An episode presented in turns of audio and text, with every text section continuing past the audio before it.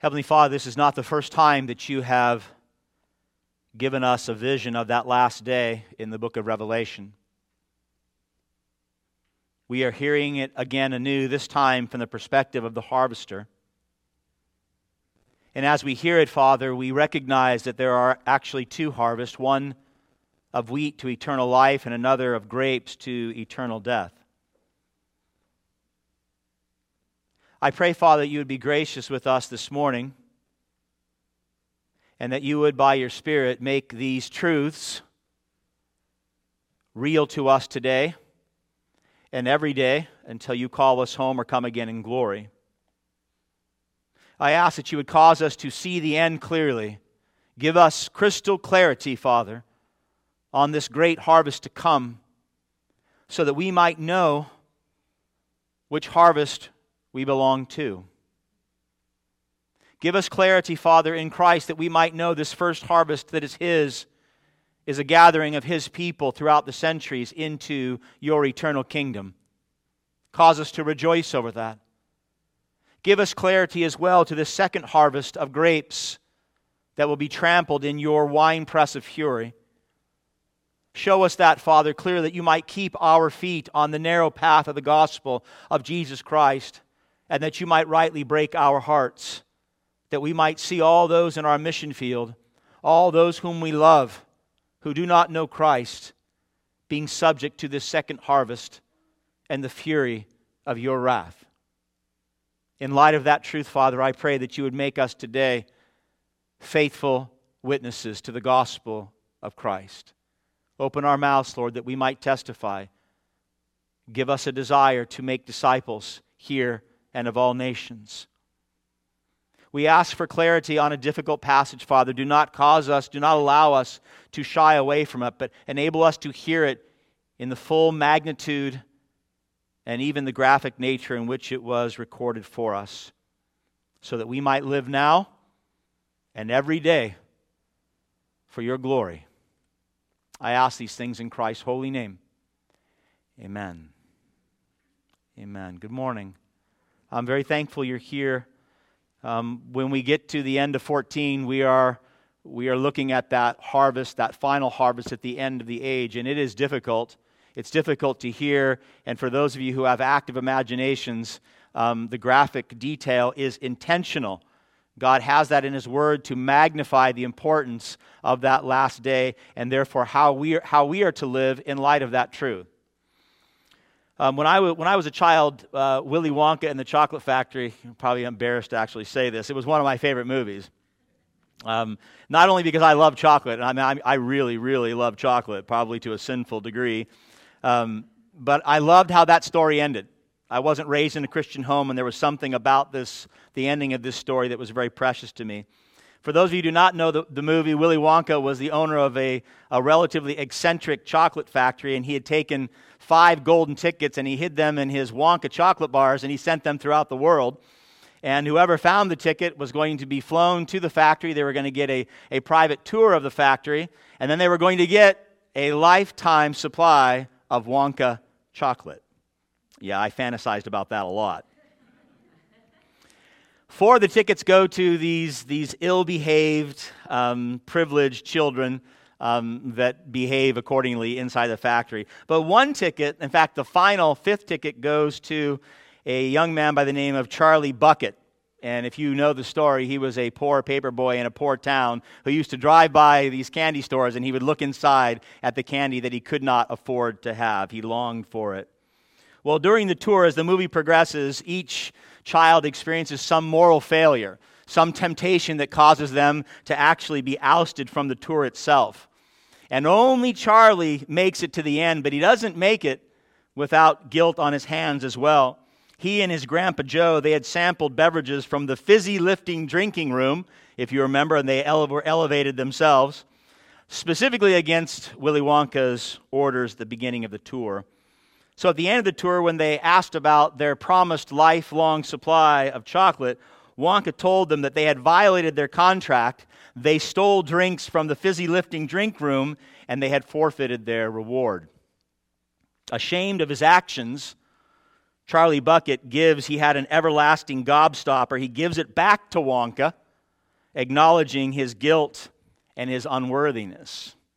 Well, Wonka is so moved with compassion that he announces suddenly that Charlie actually was the winner, and Charlie having no idea what he was talking about.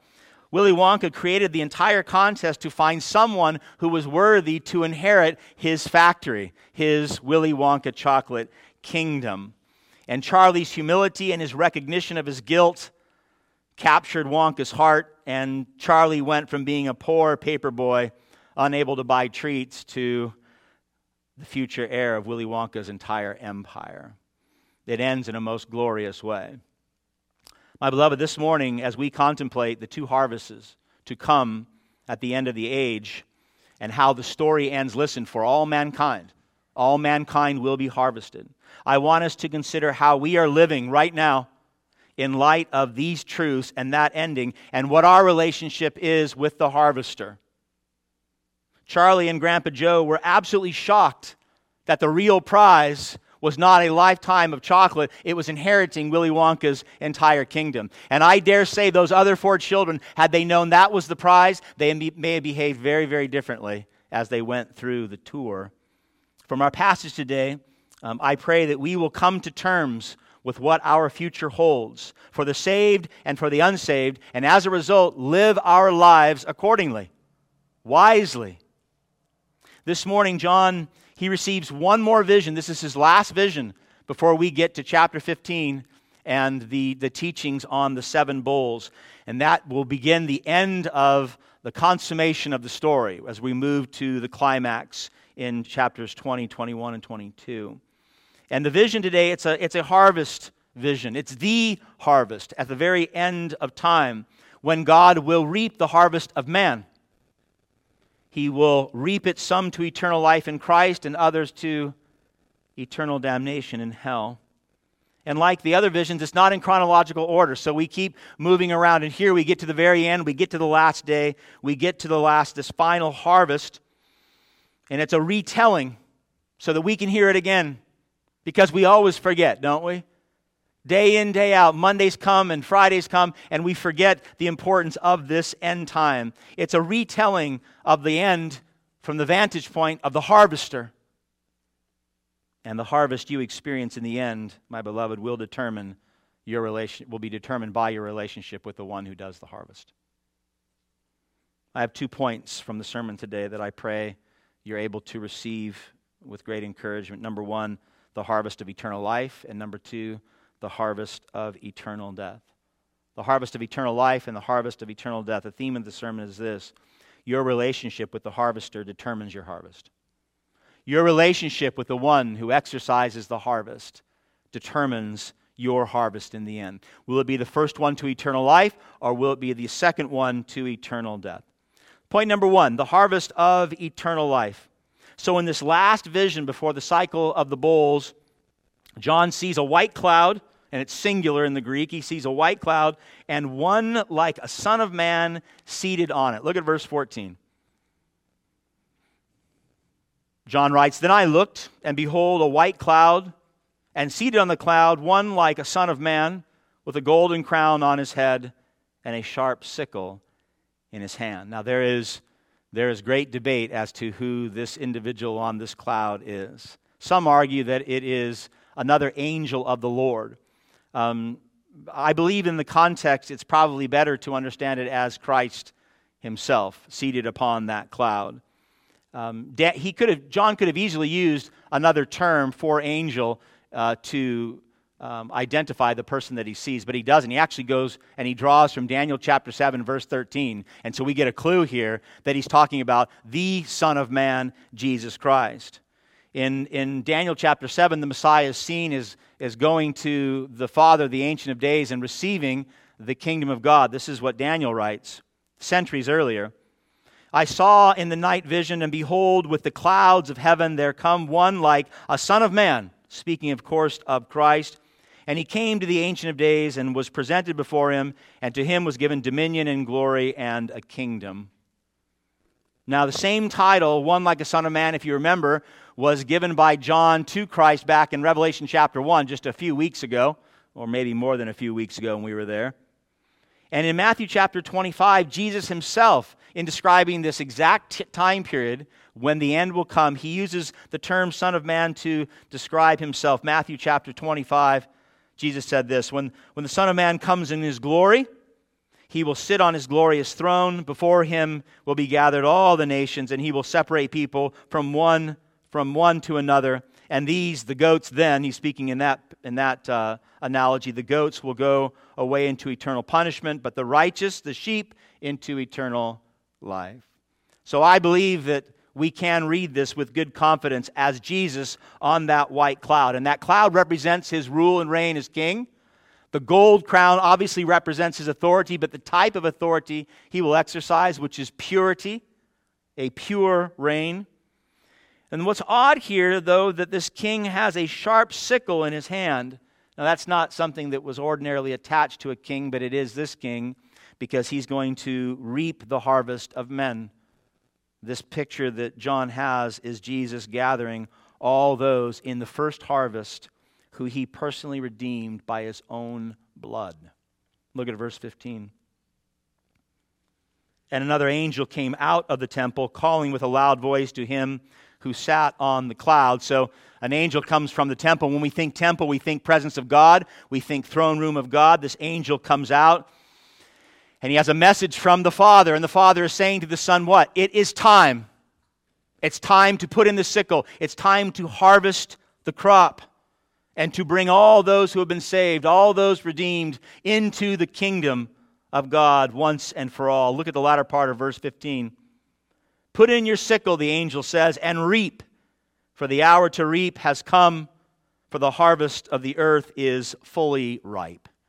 Now, many of you, hopefully most of you, probably know what a sickle is, even if you've never held one in your hand. A harvesting sickle was a relatively short farming tool that had a handle and it had a, a semicircular blade, a crescent grave that was very sharp on one side, that was used to cut down lots of different things, but specifically to harvest wheat and to harvest grain. And so the angel says, Put in your sickle. To put in one sickle was to go and actually start striking it down. Take down the grain, gather it together, and then bring it into the barn because it is fully ripe. It's certainly reminiscent of Jesus' parable the weeds in Matthew 13, where the weeds, as we know, that represent the unsaved, they're gathered and they're what? They're burned. But the master says this to his servants, Matthew 13, verse 30 Gather the wheat those who are saved into my barn, into the eternal kingdom. So here Jesus is instructed to put his sickle in because the hour to reap had come, and it had come because now the harvest was fully ripe. In other words, it was time for God's people to go home. The sojourning on earth had ended. It was fully ripe, it was fully mature. Now, I wasn't raised on a farm, so I had to do a little bit of research on this. But a mature wheat, when wheat becomes mature, that means it's no longer green. Um, in fact, a farmer will go out and he'll take the head and he, he does what's called rubbing it out. And he'll rub it in his hands and he'll get some of the seed of it and then he'll put it into his teeth. And if he can bite into it, then it's not ripe yet. If he bites into it and it's hard, then it is ripe and ready to harvest. So, metaphorically, here, this means that the final harvest of God, listen, this is good news for you, will not take place until every single person ordained to be saved before the foundations of the world is saved. Until it is fully right, the full harvest of God's people for all time. Every last soul ordained to be saved, marked with the name of Jesus and the Father, not marked with the number of the beast or the beast name to be brought in. Paul made this very clear in Ephesians chapter 1. He chose us in Him when? Before the foundation of the world. He predestined us for adoption to Himself as sons through Jesus Christ, according to the purpose of His will, as a plan for the fullness of time. When the time comes, every single person ordained to be saved will be saved. What great news that is for us, my beloved. So, John's harvest vision is of that final hour when God says it's time to reap Jesus. It's time for you to reap what you have sown with your own blood. Look at verse 16. So he, this is Christ now, he who sat on the cloud, he swung his sickle across the earth, and the earth was reaped. So our Lord's sickle, it spans space and time. All those redeemed from every age, every person from every kingdom that came to a saving grace in Christ throughout all of human history, every soul who refused to bow down to the dragon, who refused to take the number of the beast, every soul who said, I will worship God and God alone, will be gathered into this great first harvest. It is a promise that God will complete what He started in your life, my beloved. The Apostle Paul reassured us of that and the church in Philippi, Philippians chapter 1, verse 6 that he who began a good work in you will carry it on to completion until the day of Christ.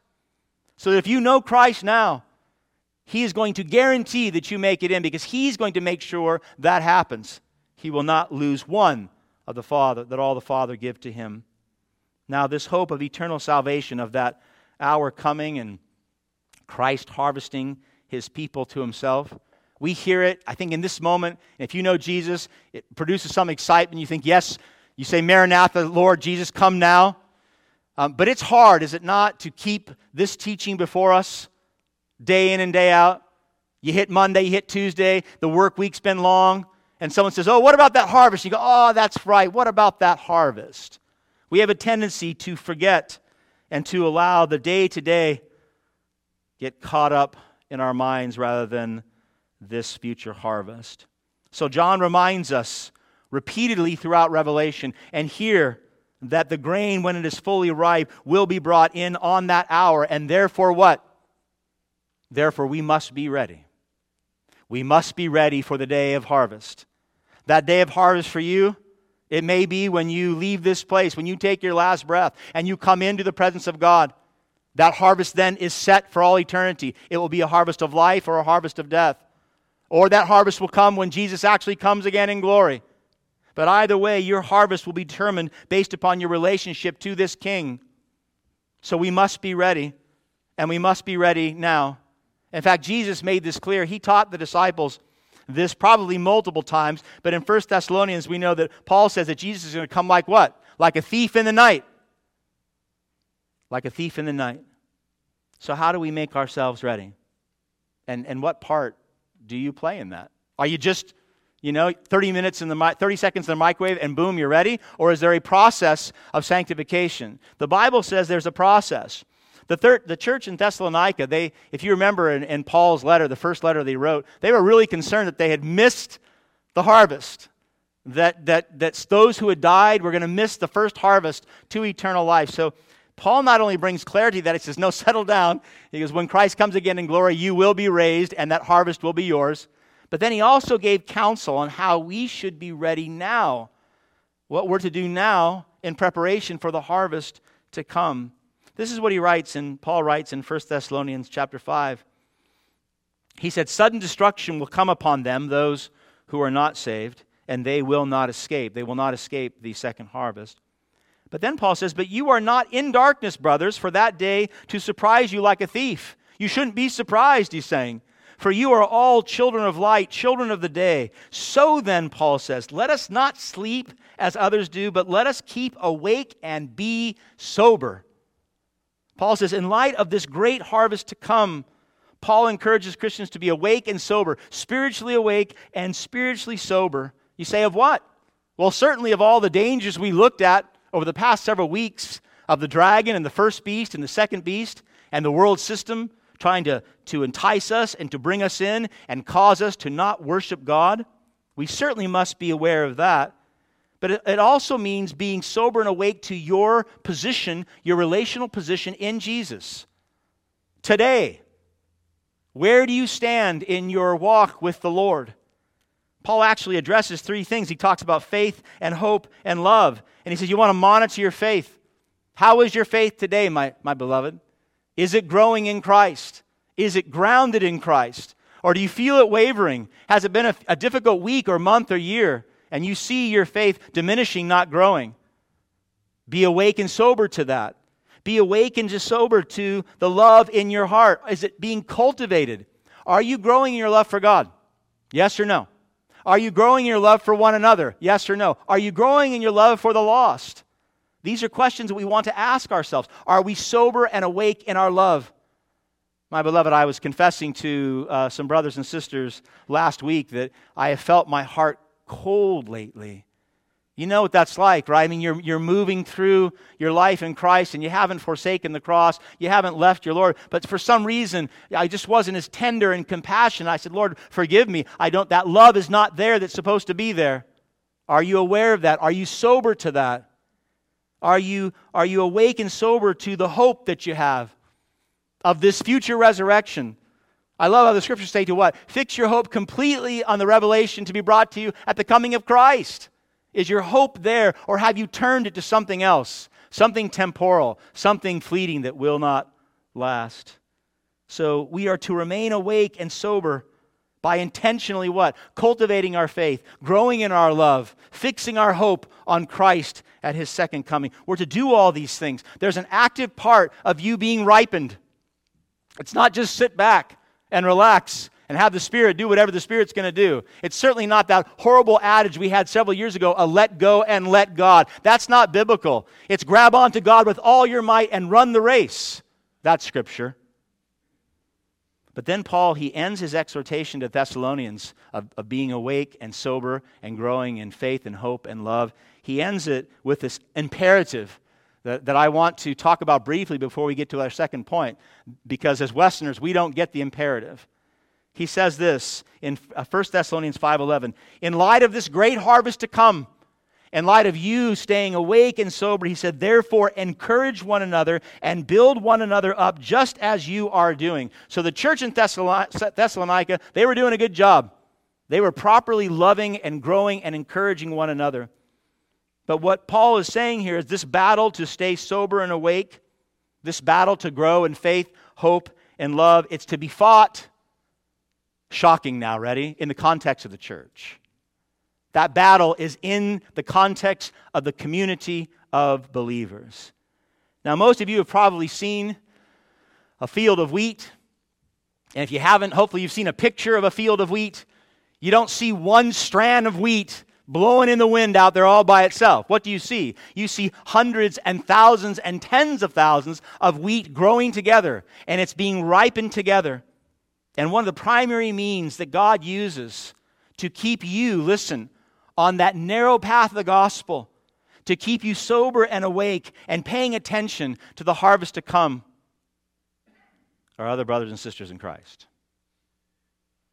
The one of the primary ways that God ripens us and sanctifies us and keeps us all the way into heaven is other Christians. You helping one another make it all the way into the Father's barn. You encouraging and being encouraged. You building up and being built up by your brothers and sisters in Christ. Now, listen, in the, in the first century Mediterranean culture, this was an easy thing for them to understand. They were a communal people inside and outside the church. They understood. They were interdependent. They were uh, required to live in community. Not so in the Western world, and not so grievously in the Western church. Autonomy not community, is both encouraged and applauded. Self reliance, self sufficiency, self above all else. It continues to be, I believe, one of the most powerful and popular lies by, drag, uh, by uh, the dragon and the first and second beast. Into the church, this lie that we can grow in holiness and stay sober and stay awake all alone it's one of the most powerful lies of Satan, and it has grabbed hold of our church in the West to the degree that we don't even notice it anymore. We don't even think that it's an issue. We're told that we can stay the course of faith alone without intimacy, without brotherly love, without sisterly edification, without mutual accountability. This shift from biblical community to keep us on the narrow path to unbiblical isolation. It is not only grievous, but it is contrary to the entire New Testament. In the New Testament, there are 59 one another statements. 59. And they're imperatives. You are to one another. You are to love one another and encourage one another and build one another. 59 of these statements, biblical commands, listen, given by God to his people on how we are to love and encourage and rebuke and live to make it to the end. The question I want to ask you before moving to the harvest of judgment is how communal is your faith? Ask yourself that right now. How communal, truly communal, is your faith? If the totality of your communal faith is an hour and a half on Sunday morning, I would say you're in danger. The Bible would say you're in danger. This question is not do you practice, do you participate in the Sunday worship or community groups or discipleship groups? Those are our funny little Western things we do to try to make community. In the New Testament church, Sunday gatherings, community groups, discipleship groups, those would have been bare bones for minimum for community. Absolute bare bones for real community. The better question you want to ask is this Are you engaged in the life of the church and the regular gatherings? And here's where it gets hard are you accountable? Are you accountable? Do you have two or three or four brothers or sisters in your life, members of the body of Christ, that know you? I mean, really know you. Not what you display on Sunday, not what you show up with in a community group, but really know you through and through. They not only know you, but they love you in Christ. And, and they will speak the truth to you in love. And you've given them permission to do so. You've said to them, listen, I'm open to you. Anything you want to say at any time, you tell me. I know you love me, and I know you want what's best for me in Jesus. Do you have two or three or four people like that in your life? Is there intimacy, real Christian intimacy in your relationships with members here? Real intimacy. Family intimacy, brother and sister intimacy. And, and does the church here, if you're a member here, does it feel like family? Because it is family. Do you experience it as such? My beloved, are there brothers and sisters that you meet with regularly, talk with frequently? pray with consistently, that know you and you know them? And are you doing that for others? Are you, are you building others up? Are you encouraging others in the faith? Your brothers and sisters need you. You know that. It's a hard road. And the longer you walk with Christ, it just gets harder. The more you grow in, your, in the faith and wisdom and love of God, the harder this road gets. So are you doing that, and is that being done for you? And if not, if the answer is no, it's really I, am really still going at this alone. Then then confess that to God as sin. Turn and and get involved in the local body. Get people in your life. Get into people's lives. It's necessary for us to make it, my beloved. Just because the Western world and the Western church, just because we've changed how we do Christianity does not mean that God has changed the means by which he grows and perseveres his people. The Bible has not changed just because we have. The harvest of God's people is coming. Jesus will put in his sickle and bring the redeemed into the Father's barn in heaven. So, are you ready, my beloved? Are you ready? You certainly don't want to miss the first harvest. You don't want to be fully ripe. You don't want to be doing Christianity in isolation.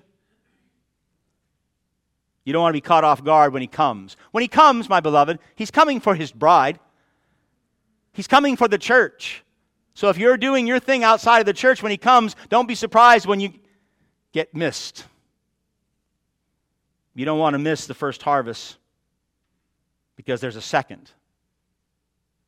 And the second harvest is one you don't want to have any part of. Point number two, a prayer still with me, the harvest of eternal death. So John sees two end times harvests one by the Son of Man, who's coming to gather his people to himself, and another conducted by an angel with a sharp sickle who gathers the unrepentant for what? For the winepress of God. Look at verse 17. Then another angel came out of the temple in heaven, and he too had a sharp sickle. So, just like this, the sickle that Jesus had in his hand, this one comes in order to reap a harvest as well. But it's not a harvest of salvation, it's a harvest of judgment. It's a harvest that God has issued as judgment upon all those who refuse to follow Christ. This angel, like Jesus, has a sharp sickle uh, and he's ready to harvest as well. Look at verse 18. And another angel came out from the altar, the angel who has authority over fire. Now, that altar is probably the altar of incense. And if you remember from Revelation chapter 8, the, the uh, angel that was attached to the altar of incense, he grabbed his censer and he scooped up fire. And what did he do? He threw it down to the earth. It was a form of judgment by God. And so, this is very likely uh, an angel coming forth from um, that altar as well. In other words, this second harvest is clearly a harvest of judgment. God's judgment upon those who refuse to believe. And it's, it's positioned in stark contrast to the harvest of Jesus Christ, who's, re- who's redeeming his people for eternity. The second angel with the power of fire, that's the power to judge the earth, he then calls to the first angel. Look at the latter part of verse 18. He called with a loud voice to the one who had the sharp sickle Put in your sickle and gather the clusters from the vine of the earth, for its grapes are ripe. And so the imagery now shifts from wheat to grapes, from a wheat field to the vineyard. And the purpose of this harvest is very, very different.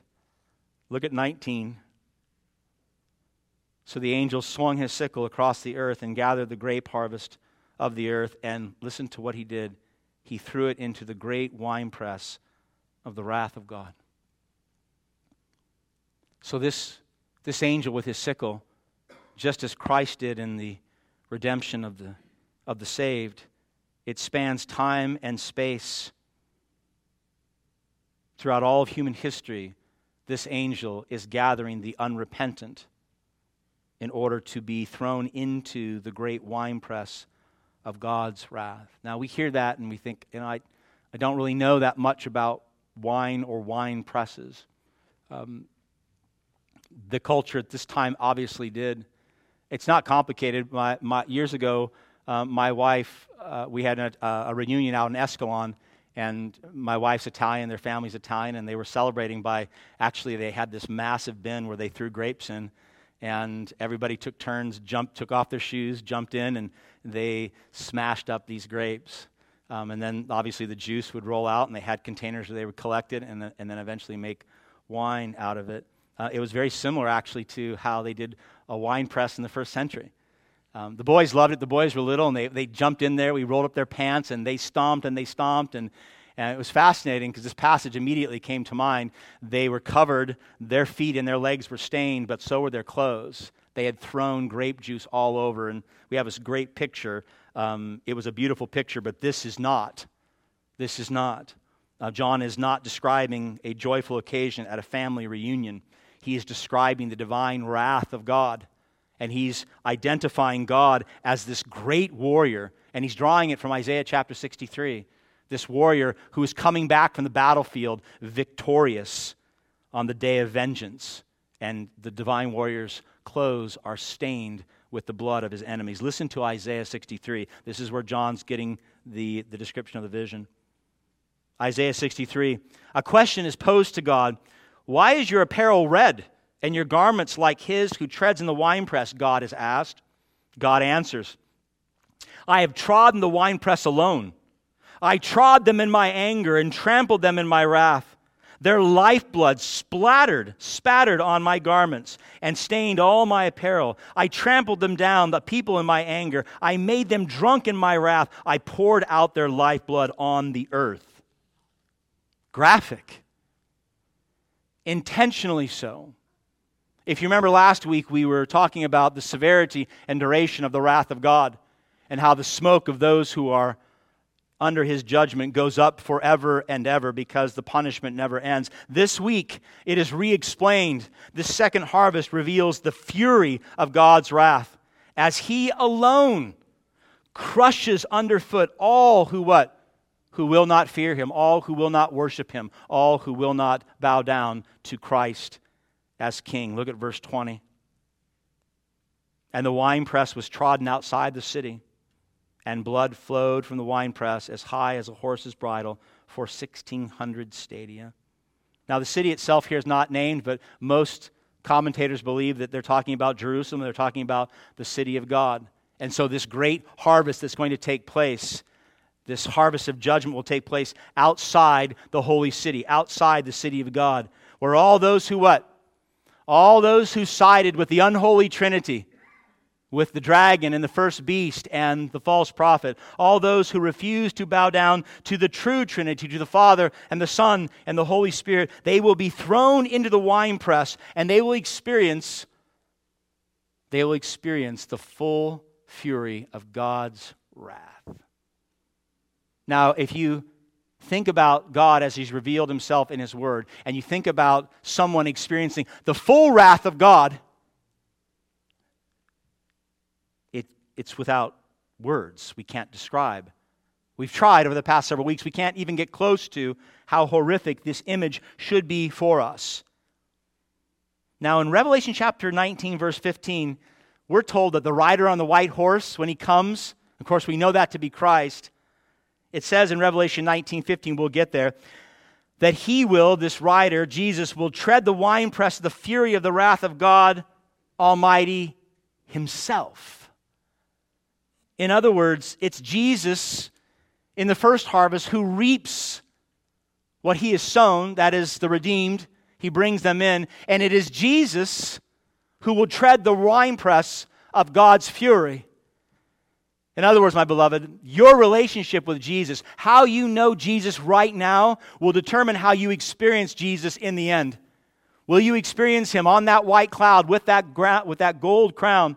Coming down and harvesting you as beautiful wheat, bringing you into the eternal barn of the Father? Or will you experience Him as He tramples you in the winepress of God's fury? It's one or the other. And how you know Him now will determine how you are harvested in the end. Wheat for eternal life because you put your faith in Christ, or grapes of wrath who refuse Christ as Lord and Savior, crushed under the full fury and wrath of God. And from this vision, John makes it clear that those who suffer the wrath of God will not be few. It's not just going to be, as the culture likes to say, it's going to be the worst people. You know, the Adolf Hitlers and the Vladimir Putins and the Xi Jinpings. It's not just going to be them it's going to be the multitudes that come under the wrath of God. Look at the latter part of verse 20 again. Blood flowed from the winepress as high as a horse's bridle for 1,600 stadia. Now, for millennia, my beloved, blood and wine have been associated in literature. So we shouldn't be surprised to have this imagery of a winepress pouring forth blood. Here, it's the blood of God's enemies that's flowing forth. And it, it's flowing. The, the height of a horse's bridle anywhere between four and six feet. 1,600 stadia is 200 miles long. So, four to six feet high and 200 miles, a river of blood. It's, it's hyperbolic language, it's symbolic language, but it's intended to heighten the magnitude of the wrath of God that he will pour upon all those who bow down to the dragon and the beast and listen to the false prophet. All those who remain citizens of what? of Babylon who will not come out. So we see here from this passage two distinct harvests and two distinct endings for all mankind. Everyone's going to be harvested. And the only difference between the, har- the first harvest and the second harvest is the relationship with Jesus Christ. The harvest is contingent upon Jesus. How do you know him? How do you really know him? Not your profession, not your baptism, not your church. How do you know the harvester? Do you really know him, my beloved? That is the question that this passage presents to us.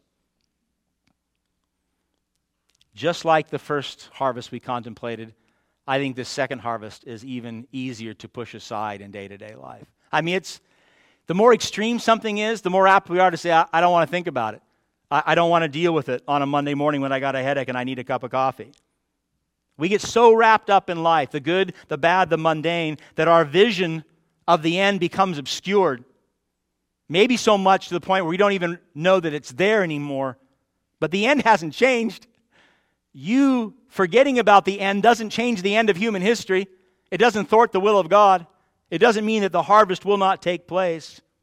When we lose sight of the harvest of judgment that awaits all those in our mission field who reject Christ, when we lose sight, we lose compassion, do we not? We stop thinking about those that we love and that we know who do not know Christ. We stop considering the fact that this is talking about them. Their, their blood's going to be part of that 1600 stadia. It's going to be part of that horse's bridle. And so we relate to them and we treat them and we talk to them as though there's no danger before them, when in fact we know there is. We lose compassion and we don't tell them that they don't have to stay grapes of wrath. They don't have to remain grapes of wrath. We, we don't tell them that they can become wheat for the harvest of Christ into the kingdom forever and ever.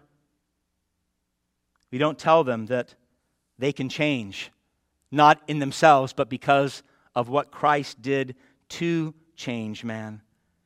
We don't tell them that the Son of Man went to the cross to make grapes of wrath harvestable wheat.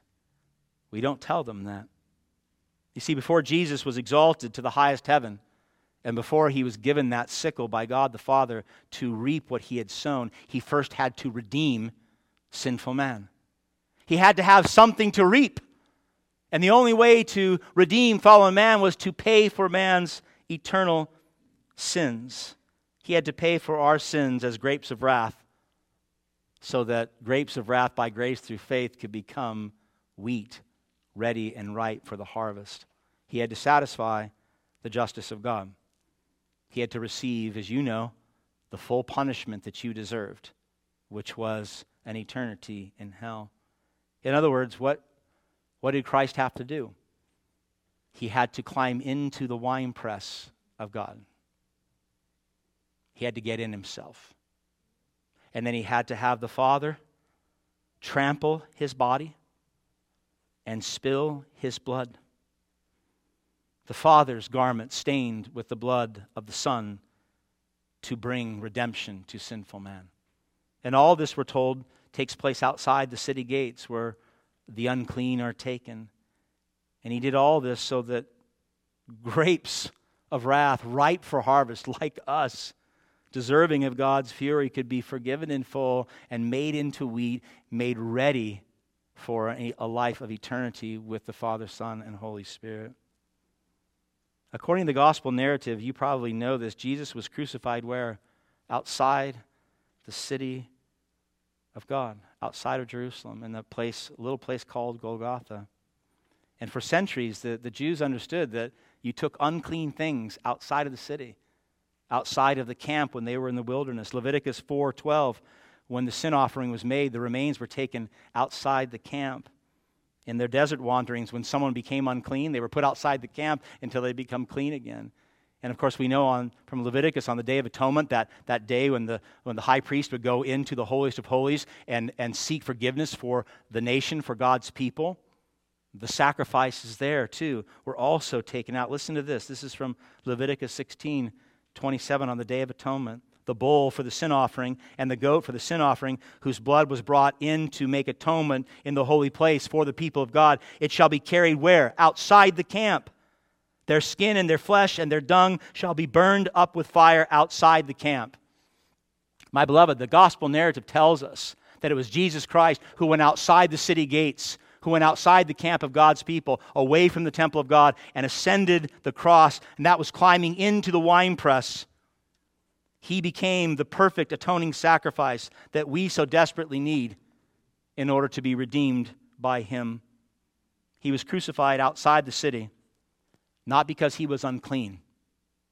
He was crucified outside the city because he bore the sins in his flesh of our uncleanliness. He became our unclean substitute. Cast out of the city, out of community, out of the presence of God, so what? so that grapes of wrath like us could be transformed into wheat and brought back into the city, back into the community of God, back into the presence of God. This is the great work that Jesus accomplished by climbing into the winepress, by ascending the cross, and taking the fury of God's wrath upon himself to bring you back in, Hebrews 13 12 tells us Jesus suffered outside the gate in order to what? To sanctify the people through his own blood. Oh, my goodness, my beloved. For 2,000 years, the blood of Jesus has been flowing from the cross and not six feet high and 200 miles long, 25,000 miles, circumventing the entire globe and all those who would hear the gospel, repent, and believe, all those who put their faith in Christ, their trust in God through Jesus' blood, are what? They are saved. They become part of the first harvest. And his blood flows even this hour, even in this place, redeeming many. No longer, my beloved, subject to the winepress and the fury of God do you have to be you can, in Christ, be transformed from grapes of wrath into wheat ready for eternal life. That is the good news of the gospel of grace. Jesus saving all who believe by subjecting his body and his blood to the winepress of God. So, what should your response be to this? What should our response be to this extraordinary act of love? This truly incomprehensible sacrifice made to save sinners like us. How should those of us now in Christ live, knowing that our end is life and not death? The author of Hebrews also said this, Hebrews 13. In light of this great work of Christ going outside the city and redeeming us through his blood, let us go to him. Let us go to Jesus outside the camp and bear the reproach he endured. For we have no lasting city here, but we seek the city that is to come. Now, we learned last week about Babylon and that Babylon will not last. It is a city born to destruction. And all those who are part of that. Remember verse 8 fallen, fallen is Babylon the Great. So we know that city's not going to last. There's no reason for you to be in and of this place. In other words, as a, as a follower of Christ, you must forsake all the idols and all the false teachings perpetuated by the false prophets, and you must seek the city that is to come, the eternal city of God. And that means, my beloved, you living for God and His glory first and foremost. Very, very simply. It means that nothing in this world, nothing captures your heart more than God Himself. Nothing. Not your career, not your education, not your family whom you love and friends whom you love, not your portfolio. God's glory, His kingdom must be first in your life. It must weigh in on every decision that you make. It must speak into every relationship that you have, how you spend your time, how you spend your money, how you spend your resources, the plan and purpose of your life. God and His city must come first. You say, well, how do I do that? That, that sounds hard. I would say it's impossible apart from Christ and the Spirit. We do it by, by going outside the camp, by going outside of Babylon and going to Jesus at the cross, do we not? We do it by going to Christ and bearing the reproach that he endured, the mocking, the shame, the persecution, and possibly even giving up your own life by going to Christ, by living for Christ which will make you an oddity at best, probably an enemy to many. And we do it because, and you know this, my beloved, being with Jesus is what you want most. We go outside of Babylon, we go outside the camp, we go to the cross, we endure the shame to get to Christ, no matter how hard it is, to get to Him, to stay with Him, and to be with Him. There's no golden ticket in Babylon. We got to stop looking for that golden ticket, that lifetime supply of chocolate here. It's not here in this city. We must go outside the city. We must go to Christ. We must go to the cross. Because when you get there, you're going to gaze upon your Savior and you're going to see the sin that He bore in your place.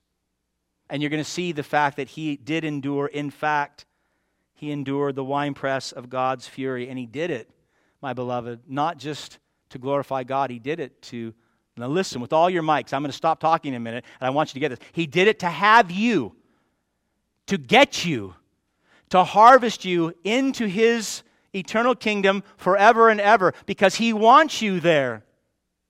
He doesn't need you there, but He wants you there. And it's such a good thing to be wanted, my beloved. And what an amazing thing that you're actually wanted by God in Christ. Not an enemy, not a grape of wrath, but a beautiful head of wheat, fully ripe. He wants you. And that's why He stayed. That's why He endured your punishment in full, to clear your guilt and enable you to look forward to that city that is to come, to fix your eyes there, that eternal city where you will be able to enjoy God the Father, God the Son, and God the Holy Spirit, and all of God's people and all of God's angels forever and ever in eternal worship. You go to Jesus because you want to be with the one who loves you most. And he does. He loves you most. You go to Jesus outside the camp where it's hard to live and you remain there with him because you want to be with your best friend, don't you? You want to be with the one who provides and protects you at all times. You go to him, you long for him, you, you anticipate that day when you will be with him, fully with him, body and soul, laughing with him, worshiping with him, singing with him, serving him for eternity. My beloved, when we go outside the city, of Babylon to Jesus, the temptations and the trappings that, that hold you, they, they lose their lure, do they not? The more time you spend with Christ, the more time you spend at the cross with Christ outside the city of Babylon, growing in your faith, growing in your hope, and growing in your love, what happens? All the temptations, all the trials, they seem to diminish in their power. You don't long for them, you don't pursue them, you don't even want many of them anymore. I love how the hymnist put it the things of this world, what? They grow strangely dim in the light of His glory and grace, in the presence of Christ. My beloved, we read our Bibles and we pray to get to Jesus. We gather, we sing, we serve, we preach to get to Jesus.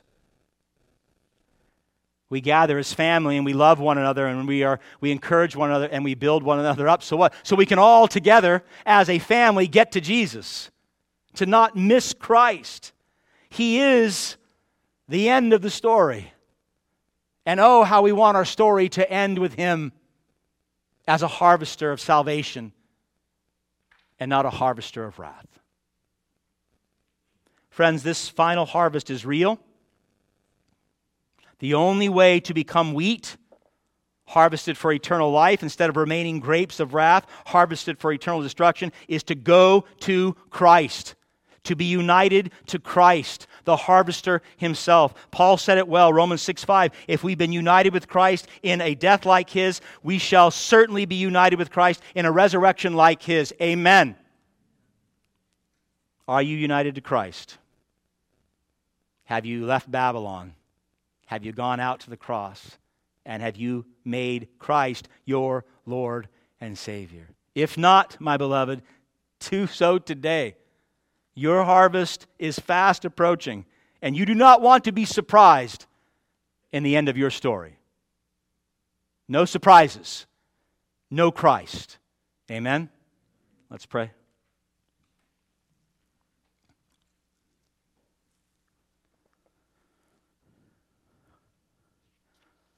Father, we confess the lack of attention we give to the great harvest to come. Our daily lives and our flesh do not want to contemplate such an extreme eternal ending. But we know it's true.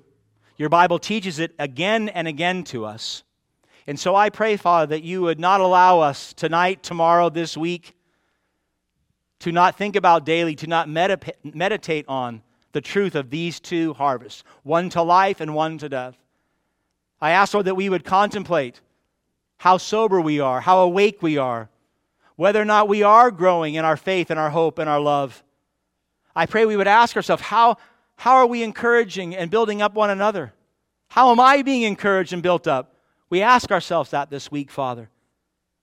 And I pray above all else that we would run to Christ every moment of every day, that we would go outside of this, the city of destruction and we would dwell with Him. Um, we know, Lord, that will bring reproach, but it's well worth it if we bring you honor and glory in so doing. Bless us with clarity and conviction and hope today, I pray, in light of this passage. In Christ's name, amen.